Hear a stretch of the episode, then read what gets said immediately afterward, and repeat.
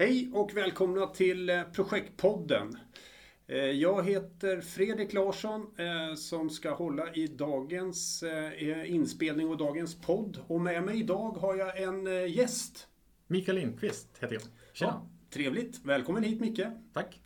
Du, eh, roligt med en eh, extern gäst. Annars så brukar det ju mycket vara jag och mina kollegor som sitter här och surrar. Men det är roligt att vi får en extern eh, gäst. Eh, vad jobbar du med i dagsläget? I dagsläget är jag anställd på, hos eh, Region Gävleborg som projektledare för Framtidsbygget. Och eh, just nu är, driver jag ett antal riskanalyser. Mm. Men det är främst utifrån mina tidigare erfarenheter av riskanalyser som jag tänkte prata lite om idag. Aha, okej. Är det någon speciell frågeställning som du tycker är, är intressant eller? Ja, jag upplever att det tidigare funnits ett visst motstånd till riskanalyser. Man känner sig lite kidnappad i dem, man ska behöva stå till svars över en längre tid och så. Medan jag eh, ser otroligt många fördelar och eh, roliga utmaningar med, med riskanalyser. Så jag Ja. ska försöka omvända. Oj. Ett stort grepp om dagen helt enkelt. Ja, Ja, vad trevligt. Jo, men det, jag känner igen frågeställningen måste jag säga. Eh, riskanalys är ju kanske bland det osexigaste man kan hålla på med efter dokumenthantering. Jag vet att det är viktiga verktyg i, eh, i projekt och, och, och projektledning. Men eh, intressant, det, det kan vi gärna diskutera mer om. Eh, hur ter sig de här eh, uttrycken då? Eh, Som du märker att man inte jag förstod det som att eh, man inte riktigt eh, tar till sig riskanalyserna eller uppskattar riskanalyserna. Eller hur vill man uttrycka det? Ja, oftast åker axlarna upp vid öronen och så känner man lite oro i magen att nu ska vi bara leta fel på det här uppdraget eller projektet. Medan jag ser att nu ska vi hitta massvis av möjligheter för att komma framåt och rivstarta projekten. Så att, eh, Eh, om man kan ha en liten annorlunda syn på upplägget eller genomförandet av riskanalyser så är det till en otroligt stor fördel för hela projektet och framdriften ser jag det som. Men oftast, eh, eller tidigare upplevt att eh, man är lite orolig för riskanalysen. Man ska stå till svar som sagt över en längre tid med de här eh, riskerna man hittar och identifierar. Aha, okej. Mm. Så det blir ett generellt ett, ett, ett motstånd för att kunna genomföra. Är det själva metodiken eller är det resultatet som man är, är rädd för, tror du? Eller?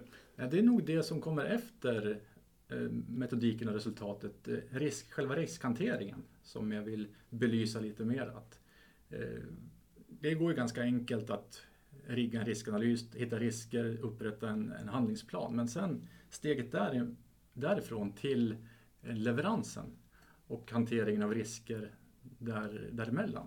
Det är den som jag upplever att man missar lite. För där kan man ta tag och fånga frågor och eh, jobba med aktiviteter på ett otroligt positivt sätt utifrån riskanalysen. Okej. Så det är inte som så att man är avvokt inställd till det utan man, man förstår inte potentialen i riskanalysen? Är det så du menar? Precis så menar jag. Aha, Ja. okej. Ja, ja, ja. ja. Mm. Men det du beskrev det som att, eh, att axlarna åker upp, det betyder att man har något sorts motstånd mot det. Eh, eh, vad, vad tror du det beror på? Jag tror att det beror på att man inte följer upp, eh, eller att man inte utför riskhanteringen på ett eh, bättre sätt helt enkelt. Att man bara plockar fram riskanalysen på några möten lite då och då och så suckar man lite och så går jag igenom, är den här risken kvar? Kan vi sänka eller höja eh, riskvärdet på den här? Och sen plockar man ner den igen.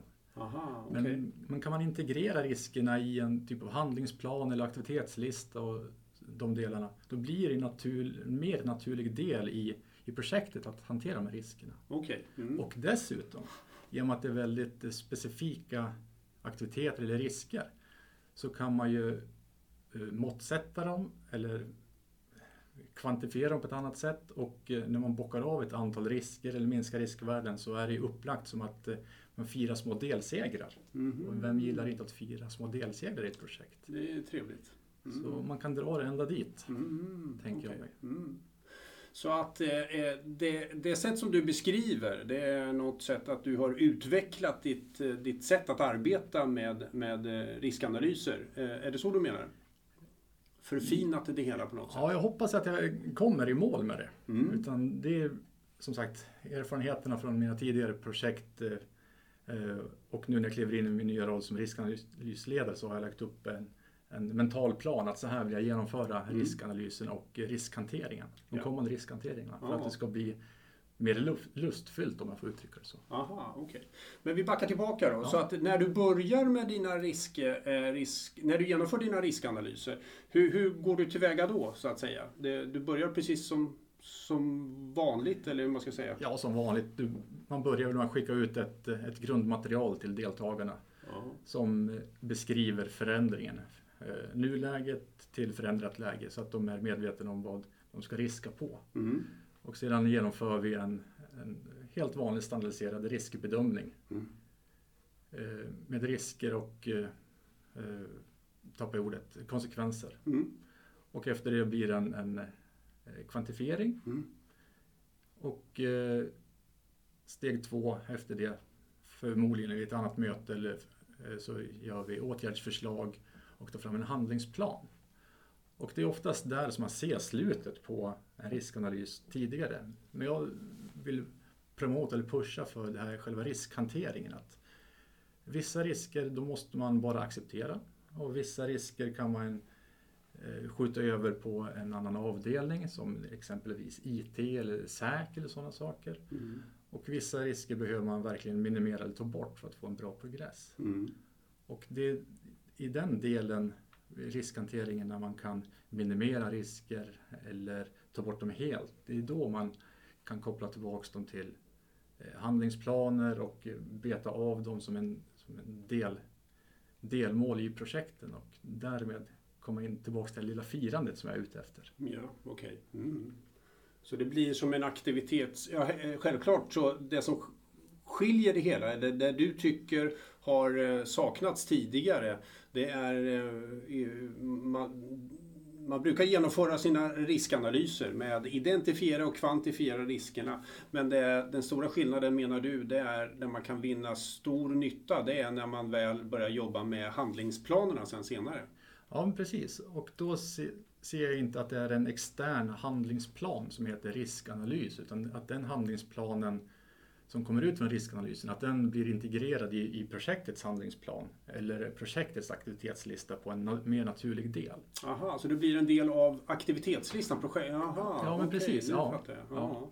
Så att eh, de identifierade riskerna och, och föreslagna åtgärderna för att mitigera den här risken det går in i, eh, i projektets um, aktivitetslista uh, helt enkelt? Ja, men precis. Aha, okay. Och då kan, då kan man smygjobba inom situationstecken med, med riskerna på ett mer eh, entusiasmerande sätt mm. istället för att lyfta upp det vid slutet av projektmötet och säga okej, okay, nu ska vi titta på risklistan igen. Utan, mm. Och eh, därmed tror jag och hoppas att man kan få mer engagemang och eh, delegera ut uppgifter i, inom projektet. Okej. Okay. Mm. Varför tror du inte att man jobbar på det? För det låter ju eh, för mig, jag jobbar också mycket med risker och med eh, aktivitetslistor och, liknande sånt i, i projekten. Jag tycker det låter logiskt, men eh, varför jobbar man inte på det här sättet redan nu för då, tror du? Jag tror för att man ser att riskanalysen det är något ont som bör utföras och den ska ligga med i handlingarna i förankring eller eh, för samverkan så att man ser det här riskanalysuppdraget eller genomförandet som ett externt litet uppdrag som är lite bökigt upplever jag oftast att ja, men nu måste vi ha en riskanalys bara för att exempelvis facket eller någon samverkan eller någon annan part kräver det. Men kan man få till det här som sagt i ett, ett mer naturligt handhavande i, i själva projektet, att följa upp riskerna, så tror jag att det kommer underlätta. Det blir mer integrerat i, i projektarbetet istället för en, en, en, enskild aktivitet som ska göras alltså? Precis så. Ja. Aha, okay. Jaha, mm. jag förstår. Eh, kan man förfina det här ytterligare på något sätt? Eller eh, det här är första steget som du ser, det här med att integrera riskanalysen med, eh, med aktivitetslistor och liknande sånt där? Ja, precis. Eh, och jag skulle fortfarande vilja återkoppla till att eh, fira delsegrar. Det här är ett mm. Eh, ypperligt verktyg också för att kunna fira delsegrar. Mm. Istället för att vänta till eh, första steget i projektet är avklarat efter ett halvår, 9-10 månader, så kan man använda sig av de här riskerna som är integrerade i handlingsplanen. Att har man betat av ett antal risker eller aktiviteter, har vi minskat riskvärdet eller så med ett visst antal poäng, Ja, fasiken, då går vi ut och tar en öl på fredagskvällen. Mm. Mm. Eller en extra lussebulle till Lucia eller vad det nu kan vara. Mm. Att, Ja, jag förstår.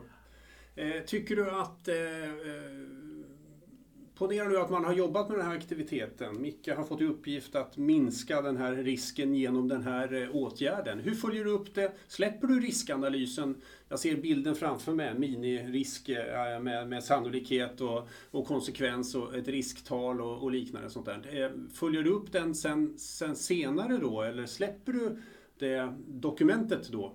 Själva risklistan? nej, den lever ju kvar fast mest hos mig då.